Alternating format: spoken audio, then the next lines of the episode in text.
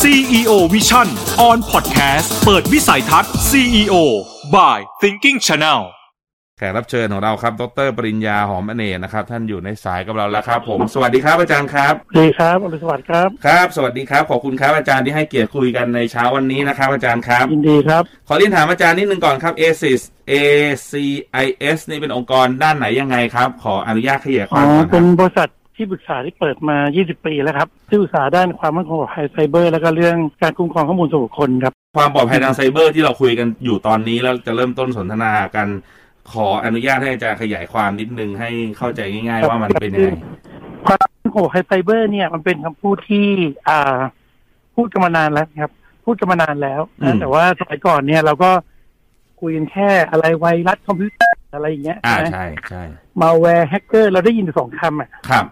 แฮกเกอร์กับไวรัสอะไรอย่างเงี้ย ครับ แค่นั้นแหละ สักยี่สิบปีที่แล้ว แต่ อืม ตอนนี้มันไม่ใช่แค่นี้ละ มันจะเป็นเรื่องของอาข้อมูลส่วนบุคคล ข้อมูลองค์กรรั่วไหลอะไรต่างๆ มันจะมีการขยายขอบเขตขึ้นมาในเรื่องของความเป็นส่วนตัวด้วย อืม ข้อมูลส่วนบุคคลด้วย หมายถึงข้อมูลมันเยอะมากขึ้น หรือว่าแฮกเกอร์เขามีฝีมือมากขึ้นนะอาจารย์ อ๋อคืออย่างนี้ คือแฮกเกอร์เนี่ยเขามักจะเก่งกับเราสเต็ปหนึ่งอยู่แล้ว อ่า ถูกป่ะ อ่าอ่า นะแต่ว่าไซเบอร์เทรดเนี่ยมันไม่ได้มีแค่แฮกเกอร์อย่างเดียว ครับ มันอาจจะเป็นการใช้งานของตัวเราเองที่ไม่ถูกต้องด้วย อ๋อบ างทีแฮกเกอร์ที่น่ากลัวที่สุดอาจจะต้องเข้าไปในห้องน้ำแล้วก็ส่องกระจกดู อ้าวกลายเป็นตัวเราเอง นะ เราพลาดอ อ่า ย่าง เพ นี้ ราะ เหรอ ว่าฮะเราเราไม่ได้เซตให้มันถูกต้องไง อ๋อ เราเราเล่นแบบเรารู้เท่าไม่ถึงการอะไรอย่างเงี้ยทำให้เราเกิดช่องโหว่แล้วก็มันก็หลุดออกไปก็มี อ๋อ นะหรือ ฮะ ว่าเป็น insider threat ก็คือเป็นคนข้างใน อืม นะมีทีอ่าพนักงานก็เอาข้อมูลบริษัทของบริษัทออกไปอะไรต่างๆโดยที่ทั้งตั้งใจและไม่ตั้งใจอะไรต่างๆพวกนี้มันก็มี อืม นะหรือแฮกเกอร์อาจจะไม่ใช่แฮกเกอร์แบบกระเลวกระลาดพวกวิชาชีพทั่วไป แต่เป็นรัฐบาลของประเทศอื่น อืม ที่เขามีกองกำลังไซเบอร์ แบบมืออาชีพเลยแล้วเขามาเจาะเจาะประเทศเรา อันนี้มีก็เรียก state sponsor attack โอ้โห เพราะฉะนั้นตอนนี้ไซเบอร์เทรดเนี่ยมัน revolution เปลี่ยนไปมากเลย ครับ นะสมัยก่อนเราบอกว่าโอ้ใครโดนแฮกนี่คงจะดวงตกหรือว่า อืม เอ่อชาติที่แล้วทำกรรมมาเยอะอะไรเงี้ อ่าย ฮะ นะแต่ตอนนี้มันไม่ใช่ละ ครับ ตอนนี้การจะถูกแฮกหรือข้อมูลรั่วเนี่ยมันเหมือนกับมันเหมือนคนเป็นหวัด เออ นะมันเหมือนเหมือนรถชนในกรุงเทพอ่ะ ยังไงฮะ เดินออกไปปากซอย เนี่ย แล้วคุณเห็นรถชนกันตรงพระรามเก้าเนี่ย คุณก็คงจะเดินผ่านไปใช่ไหม อ่าอ่าฮะ เพราะว่าคุณรู้คุณเข้าใจว่ามันเป็นคอมมอนที่วันหนึ่งรถชนกันในกรุงเทพ อ๋อเหมือนก็เป็นเรื่องปกติทั่วไป ห้าร้อยเคสเป็นเรื่องปกติทั่วไป ครับ อ่ะเอาทันสมัยหน่อยก็เป็น new normal อ่ะ อืม นะ อืม คือมันเป็นอะไรที่ทำกันจนชาชินละ อืม เพราะนั้นมันถึงต้องมีการประกันชีวิตประกันภัยรถยนต์ ครับ เพราะคนมันก็ป่วยกันได้ อ่าร ร ถจะ ใช่ ชนกันได้ ครับ อ่าเพราะฉะนั้นการจะถูกแฮ็กข้อมูลจะออกจากบริษัท หรือเงินจะออกจากกระเป๋าโดนแฮ็กอะไรเงี้ยมันกลายเป็น new normal ไปแล้ว อืม มันกลายเป็นอะไรที่แบบว่า mindset ของ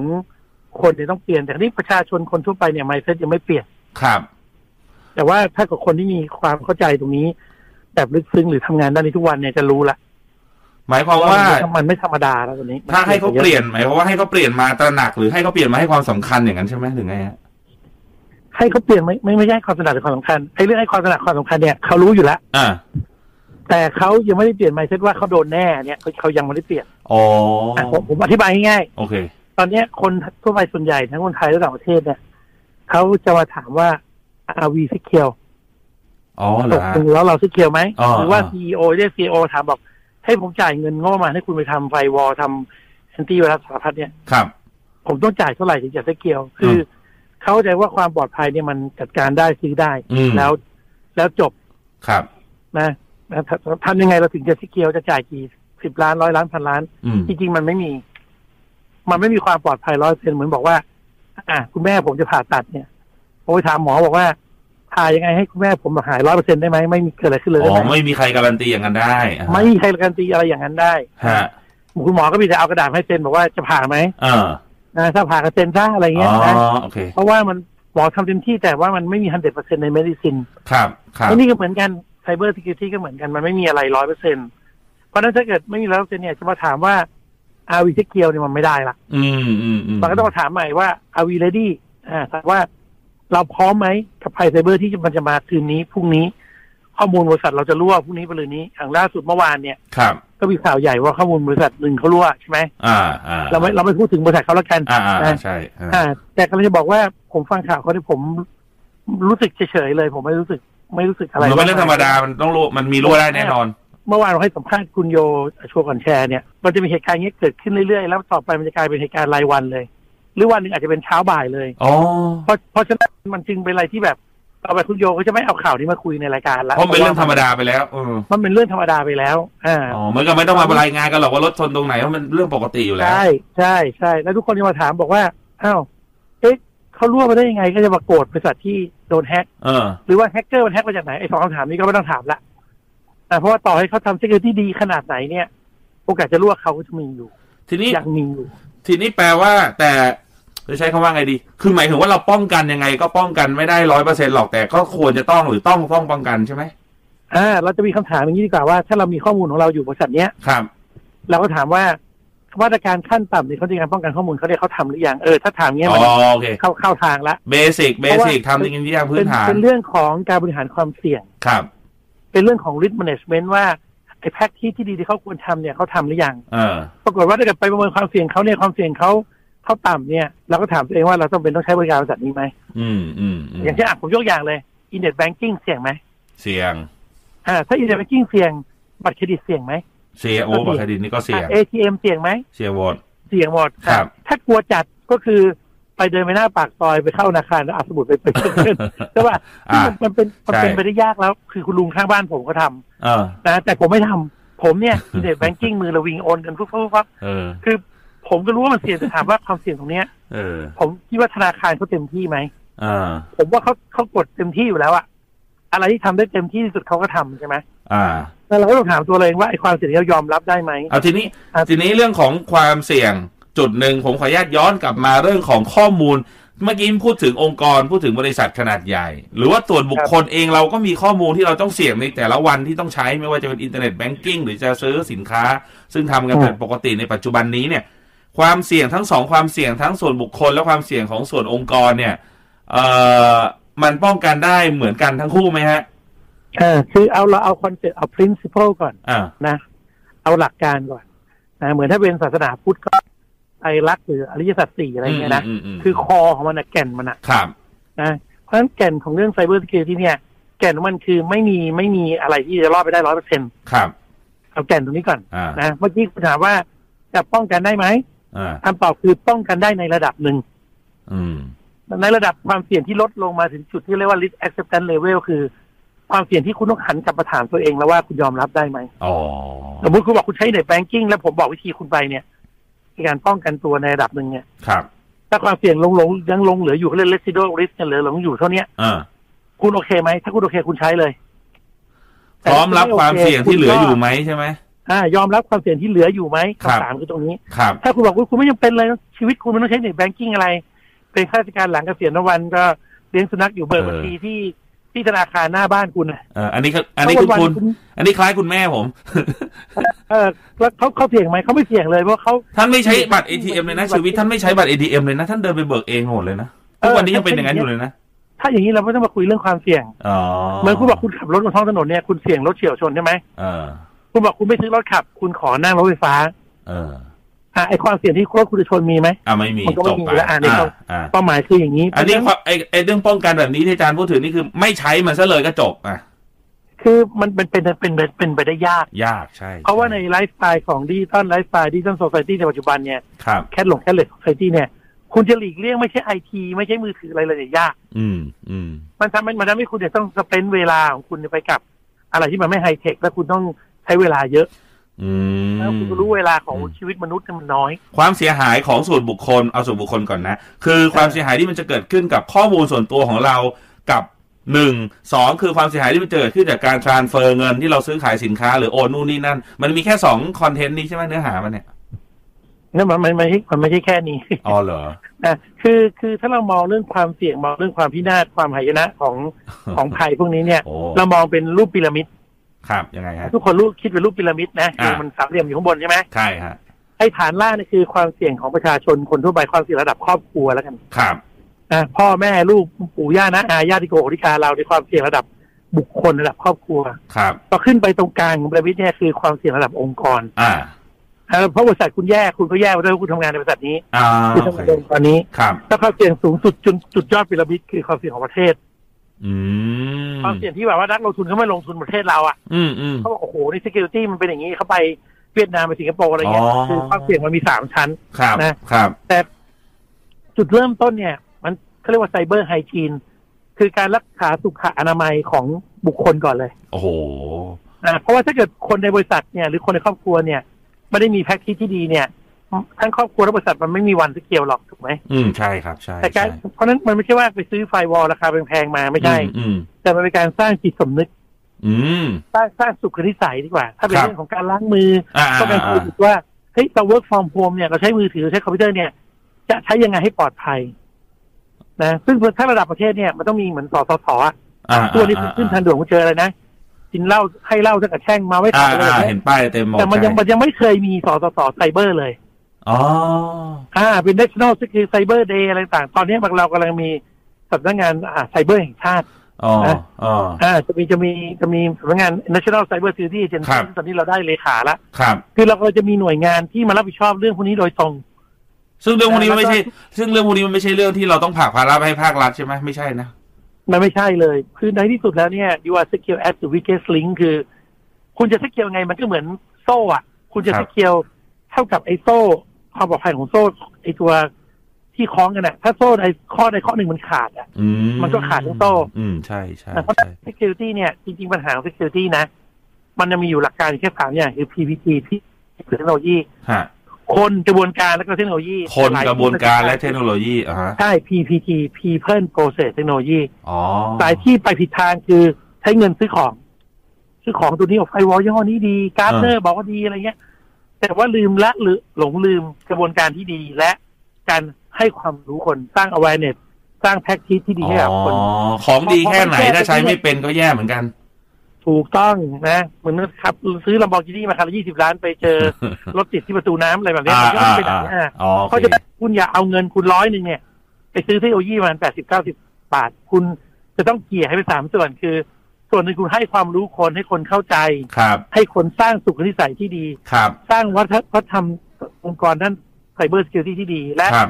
คือทางกระบวนการอย่างเช่นตอนนี้บอกอ่ะ คุณเคยได้ยิน ISO 27000ไหม อ่าครับครับฮะ เป็น IFG framework คือมันมีกระบวนการที่ดีแล้วทำไมคุณไม่ไปเร่งปฏิบัติกระบวนการพวกนี้ อื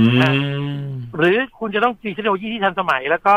มันก็รักษาความปลอดภัยให้คุณได้ระดับหนึ่ง อืม แต่คุณจะรีไลน์ออนแฟกเตอร์ใดแฟกเตอร์หนึ่งไม่ได้ อืม คุณต้องทำกับคนทำกับกระบวนการแล้วก็ทำกับเทคโนโลยีด้วยอันนี้คือหลักการบริหารจัดการไซเบอร์ที่ดี แล้วถ้าเราจะปลูกจิตสำนึกของคนในส่วนบุคคลตั้งแต่ครอบครัวเนี่ยพีระมิดล่างสุดก่อนนี่มันต้องทำยังไงฮะอาจารย์ อ่า ให้ความรู้เหรอหรือไง มันต้องให้ความรู้แต่มันเป็นการให้ความรู้แบบมีกิมมิคไม่ใช่ มีกิมมิค การรู้แบบไปอ่านหนังสือไปไปดูวิดีโอไปมันไม่ใช่อย่างนั้น แต่ว่าจะต้องสร้าง ฟัง เว อาจารย์ปริญญาไล่อะไรอย่างนี้ได้ไหม อ่าแบบ ผมไม่ใช่แค่นั้น ครับ แต่ต้องสร้างเรื่องราวให้เขาเสพอย่างผมเคยไปให้สัมภาษณ์รายการหนึ่งเนี่ย ครับ เขามาอัดคลิปผมแบบเหมือนคลิปทิกตอก อ๋อ หน้าผมหน้าใหญ่เริ่มเลย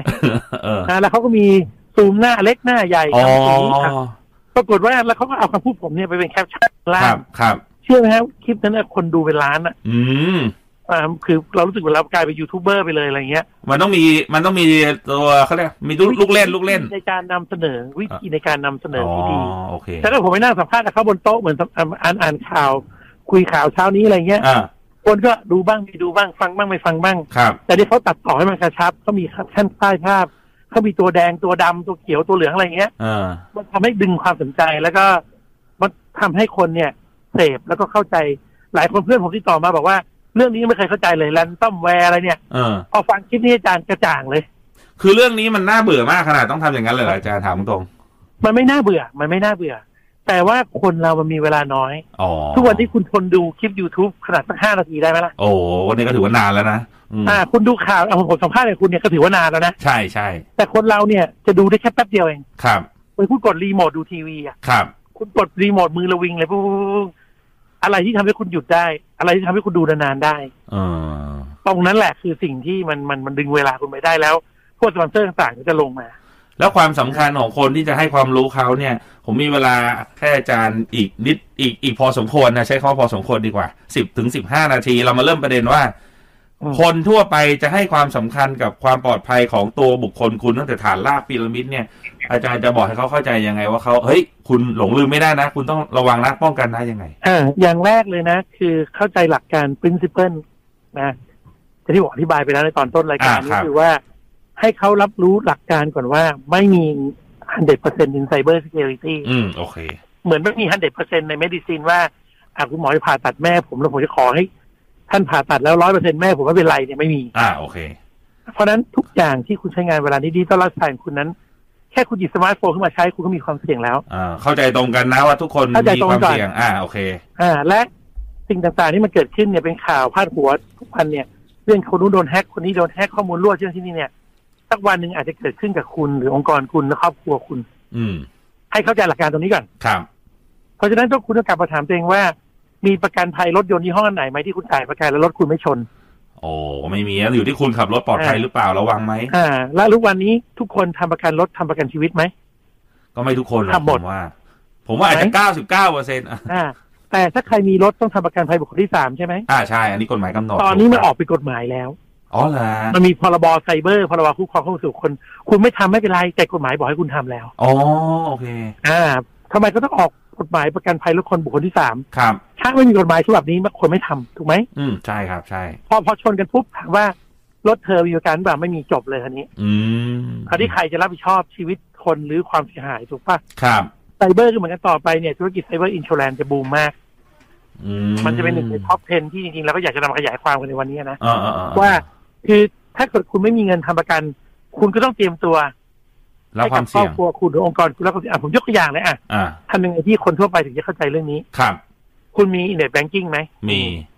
คุณมีผูกบัตรผูกบัญชีคุณกับบัตรเครดิตบัตรนู่นบัตรนี่ไหม มี มี อ่า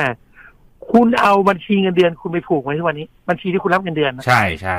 เออนั่นแหละเป็นแพ็กเกจที่คุณไม่ควรทำ อ๋อ แต่คุณฟังรายการที่จุกเลิกได้แล้ว หมายถึงไม่ควรจะทำที่สองสามประการที่พูดเนี้เหรอไม่ควรทำ ไม่ควรไปผูกบัญชีที่คุณมีตังค์เยอะๆกับบัตรพวกนี้ เพราะ คุณควรจะไปเปิดบัญชีบัญชีหนึ่งอ่า ฟังก่อนช้าๆ อ่า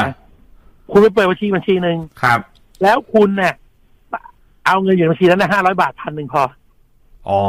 แล้วคุณก็ผูกให้หมดเลยจะบัตรเบิดอะไรคุณผูกให้หมดเลย ผูกไว้กับบัญชีที่เงินไม่ต้องเยอะมากเนี่ยนะ อ่า ถึงเวลาคุณต้องชำระประมาณห้าพันบาทใช่ไหม ครับ อ่าคุณคุณใช้บัตรคุณใช้บัตรเดบิตเนี่ย อ่า คุณต้องให้เงินในบัญชีเนี่ยเหลือแค่เนี้ห้าร้อยพันหนึ่งตลอด อ่า เวลาคุณจะต้องจ่ายเนี่ยคุณก็โอนเงินจากบัญชีเงินเดือนคุณเอาไปใส่ อ๋อ เพราะเดี๋ยวมันโอนแบงกิ้งก็ได้ โอนอินเทอร์เน็ตแบงกิ้งก็ได้อยู่แล้ว อ่า มันโอนมันมันโอนในแบงกิ้งมันแค่เป็นวินาทีเองคุณ ใช่ใช่ใช่เลย ห้าวินาทีสิบวินาทีเอง จริงจริง คุณจะเอาเงินในบัญชีที่คุณเก็บไว้เป็นหมื่นเป็นแสนไปรอล่อเป้าทำไมอ่ะ อ๋อ โอเค อ่าหรือว่าวงเงินบัตรเครดิตคุณเนี่ยเขาให้คุณมาห้าหมื่นเนี่ย ครับ คุณจะไปรูดซื้อบัตรเครดิตบนอินเทอร์เน็ตเงี้ยคุณก็มีบัตรเครดิตหลายใบใช่ไหม อ่า คุณก็มาเอาใบหนึ่งแล้วคุณก็โทรไปบอกธนาคารว่าใบเนี้ย คุณอั้นไปซื้อของช้อปปี้ลาซาด้าอะไรอย่าง อ๋อ เงี้ยคุณอั้นไว้แค่ ให้มันมี ห้าว ง พันบาทพอคือถ้าโดนเนี่ยโดนแค่นี้ แล้วทุกวันนี้คุณไปสมัครไอจูนไปสมัครเด็ดฟิกเนี่ยหลักร้อย เออ ใช่ หลักร้อยต่อเดือนเนี่ย ใช่ คุณจะเอาบัตรเครดิตวงเงินแสนหนึ่งไปสมัครทำไมไม่ทราบ อืมอืมอืมก็เราไม่ได้มี ใช่ไหม เราไม่ได้มีหลายบัตรเพื่อเลือกเพราะเพราะฉะนั้น อ่าก ระจายความเรียกว่ากระจายความเสี่ยงได้ไหมแบบ บ นี้ ริหารความเสี่ยง เออบริหารความเสี่ยงเออเอ อ่า อ แล้วอินเน็ตแบงกิ้งคุณเนี่ย คุณเคยเข้าไปตั้งค่าไหม วันนี้คุณฟังรายการจบนะ ฮะ คุณใช้อินเน็ตแบงกิ้งอะไรก็ได้คุณไปเปิดโปรแกรมตั้งค่า ครับ คุณจะพบว่าเมนูโปรแกรมตั้งค่าเนี่ยถ้าคุณแคปเจอร์หน้าจอมาดูเนี่ย ฮะ มีเป็นร้อยเมนูเลยนะ มีเป็นร้อยหน้าจอเลยนะ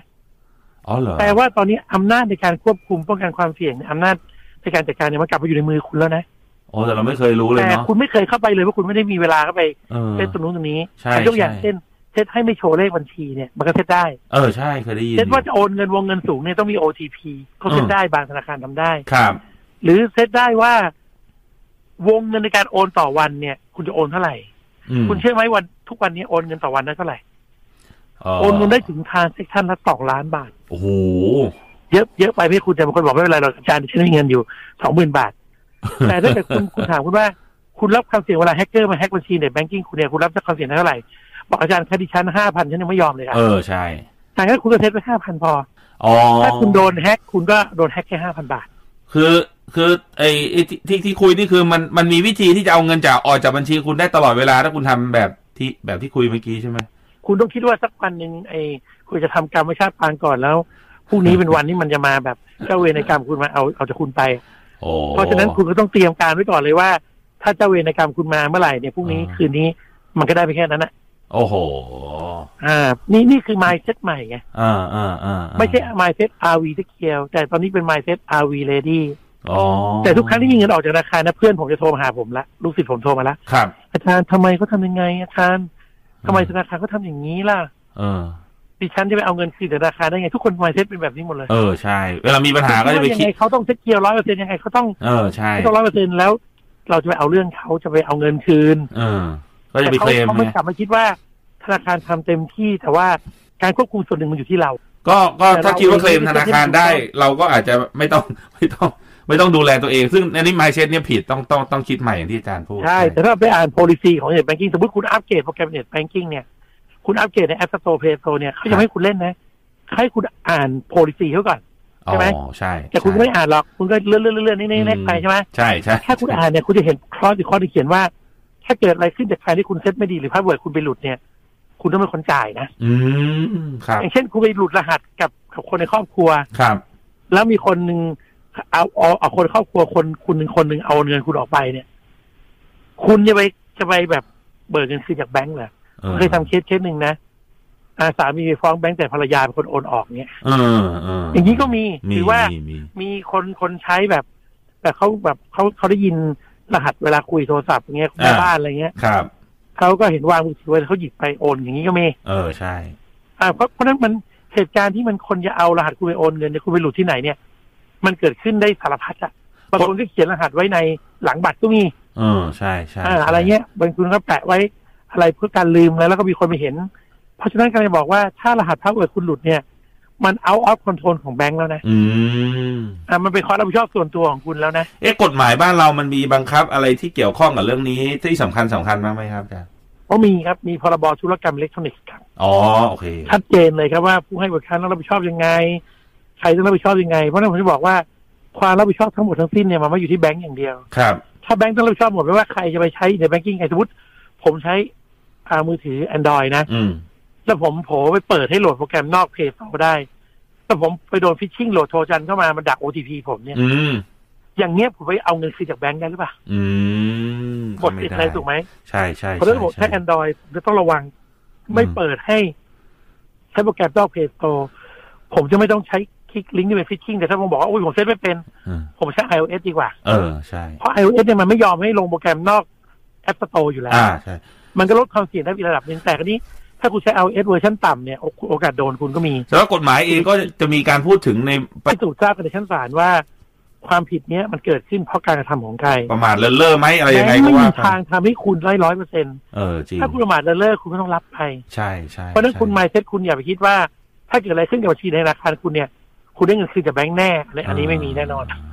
อ่ะทีนี้ แต่ ในเรื่องของ ออ ทีนี้ในเรื่องของ personal data นะครับข้อมูลส่วนบุคคลผมรู้สึกว่าปัจจุบันนี้พอคนใช้มือถือกันมากขึ้นออนไลน์มากขึ้น ข้อมูลส่วนบุคคลจะโดนเอาไปทำนู่นทำนี่เยอะมากเลย อันนี้ต้องระวังเหมือนกันถูกไหมฮะ ใช่ครับ ข้อมูลส่วนบุคคลเนี่ยเราต้องถามตัวเองก่อนว่าวันวันๆหนึ่งเนี่ยเราไปป้อนข้อมูลให้ใครเท่าไหร่ยังไง โอ้โหเยอะมา บาง ก ทีเราสมัครอะไรนิดนึงเนี่ยเขามีโปรโมชั่นมาเนี่ย ใช่ ได้บัตรสตาร์บัคห้าร้อยบาทได้ร่มคันหนึ่งแล้วก็ไปสมัครแล้ว เอ เงี้ย อใช่ใช่ นะผมมีผมมีผมมีลูกศิษย์คนหนึ่งก็บอกว่าอาจารย์ครับ ผมภูมิใจมากเลยครับอาจารย์ อืม ผมสามารถสั่งซื้อดินสอในราคา 20 บาทเนี่ยมาส่งถึงบ้านฟรีครับ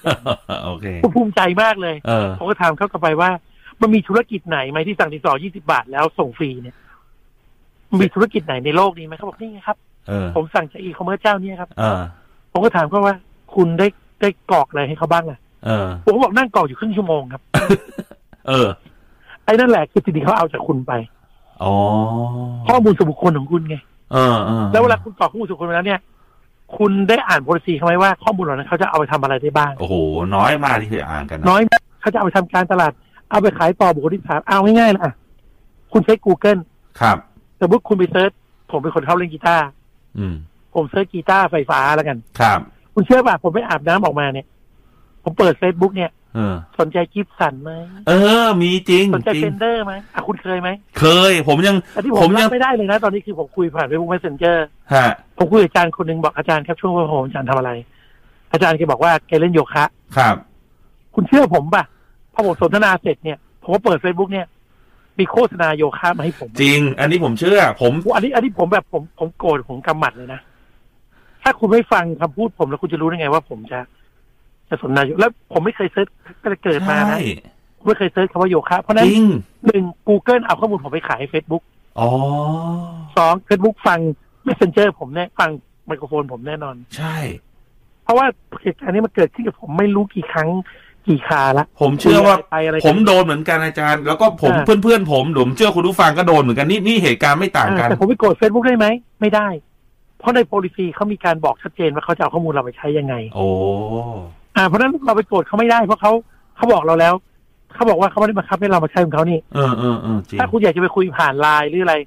คุณก็ต้องไปดู policy ของไลน์ว่าเขาจะเอาข้อมูลคุณไหม อืม อย่างอย่างถ้าจำผมจำไม่ผิดในวันที่หนึ่งเดือนเดือนเดือนกุมภาเนี่ย ครับ ข้อมูลของว a ตแอปจะถูกนำไปใช้ใน Facebook ทั้งหมดเลย โอ้โห คุณแชทเชิดอะไรเนี่ย เออ คุณพูดอะไรเนี่ย คุณบอกคุณจะไปพารากอน ก็จะมีโปรโมชั่นพารากอนโผมให้คุณในแอดของ Facebook ทันทีอะไรเงี้ย โอ้โห อ่าเนี่ยแล้วคุณไปโกรธเขาไม่ได้นะข อย่างนี้ไม่เรียกว่า อย่างนี้ไม่เรียกว่าละเมิดสิทธิส่วนบุคคลใช่ไหมไม่เรียกว่าอย่างนั้นใช่ไหมอาจารย์ อันนี้ถ้าเขาขออนุญาตคุณแล้ว แล้วคุณใช้โปรแกรมเขาแล้วคุณยอมเนี่ย อืม เขาก็เรียกว่าละเมิดโดยสุจริต อ๋อ คือคุณรู้สึก เมิด ว่าเขาละเมิดแต่จริงๆแล้วเขาไม่ได้ละเมิดเพราะเขา ว่าเขาบอกคุณ ทำตาแล้วมกฎหมายแล้วเขาขอสิทธิ์คอนเซนต์จากคุณแล้ว แต่คุณมีสิทธิ์ไปขอหรืออ่ะยกเว้นความยินยอมของคุณได้คุณไม่ให้เขาได้ อืม คุณไม่ให้เขาไม่ให้เขาคือคุณไม่ใช้โปรแกรมเขาอะ อืมอืมอื แล้วมันแล้วมันแล้วมันอยู่คุณอยู่ได้ไหมล่ะ เออมันก็ยากอีกอะ วันนี้บอกว่าเดี๋ยวรัฐบาลจะปิดสมมติรัฐบาลจะปิด Facebook ผมมีแต่คนด่าใช่ไหม ครับ เพราะคุณขายของผ่าน Facebook คุณเป็นยูทูบเบอร์คุณเป็นแม่ค้าออนไลน์ เออ มันก็เทรดออฟใช่ไหม ใช่ใช่ เขาต้องเขาคุณว่า Facebook ให้เราใช้ฟรีเขาอยู่ได้ด้วยอะไร เออมันก็มีได้มีเสียใช่ไหมถ้างั้นน่ะ ทีนี้กลับมาเรื่องเดิม เออ เรื่องความเสี่ยงเรายอมรับได้ ครับ ถามว่าผมใช้ Facebook ใช่ไหมเซ็นเจอร์ทุกวันไหมผมใช้ ครับ เพราะความเสี่ยงของ Facebook ตรงนี้ผมก็ต้องทำใจยอมรับมัน อืม จริง แต่ถ้ามีแพลตฟอร์มอื่นที่เขาไม่ละเมิดข้อมูลผม ผมก็จะหนีไปใช้แพลตฟอร์มนั้นนะ เออ แต่ทุกวันนี้มันก็ทุกแพลตฟอร์มก็เอาข้อมูลกันหมดเอามากเอาน้อย ม เราก็ต้องทำใจแต่ตอนนี้เราก็ต้องยอมรับว่า Facebook เป็นเบอร์หนึ่ง เพื่อนผมอยู่ใน Facebook หมด ถ้าผมไม่ใช้ผมจะคุยอะไรกับใครอะ เออ แต่ถ้าเพื่อนผมแห่มาใช้ไลน์หมด เออ ผมใช้ไลน์ถ้าเพื่อนผมแห่มาเทเลแกรมหมด ผมก็ไปเทเลแกรมอะไรอย่างเงี้ย เพราะฉะนั้นอันเนี้ยมันอยู่ที่ระหว่างเรากับเขาละ เราอย่าไปโทษผู้ให้บริการเราอย่าไปโทษธนาคาร แต่เราถามตัวเราว่า เราใช้แพลตฟอร์มไหนที่เฟซบุ๊กเขาเอาข้อมูล Google มาใช้เขาฟังคำพูดของเรา อืม ยอมรับว่าโกรธไหมเอาโกรธ อืม แต่เวลาผมใช้ Messenger เสร็จผมก็ปิดไมค์ผมใช้ iOS 14ใช่ไหม อ่า ผมปิดหมดเลย private ผมปิดไมค์หมดเลย ครับ ถ้าผมจะใช้เมื่อไหร่ผมก็เปิดงั้นผมจะอัพรูปขึ้นนะฮะ ทุกวันนี้ผมลำบากมากเลยนะ เออ ผมต้องแก้ private policy ให้ Facebook เห็นรูปผมก่อน ครับ แล้วผมว่าอัพรูปเสร็จผมก็ไปปิด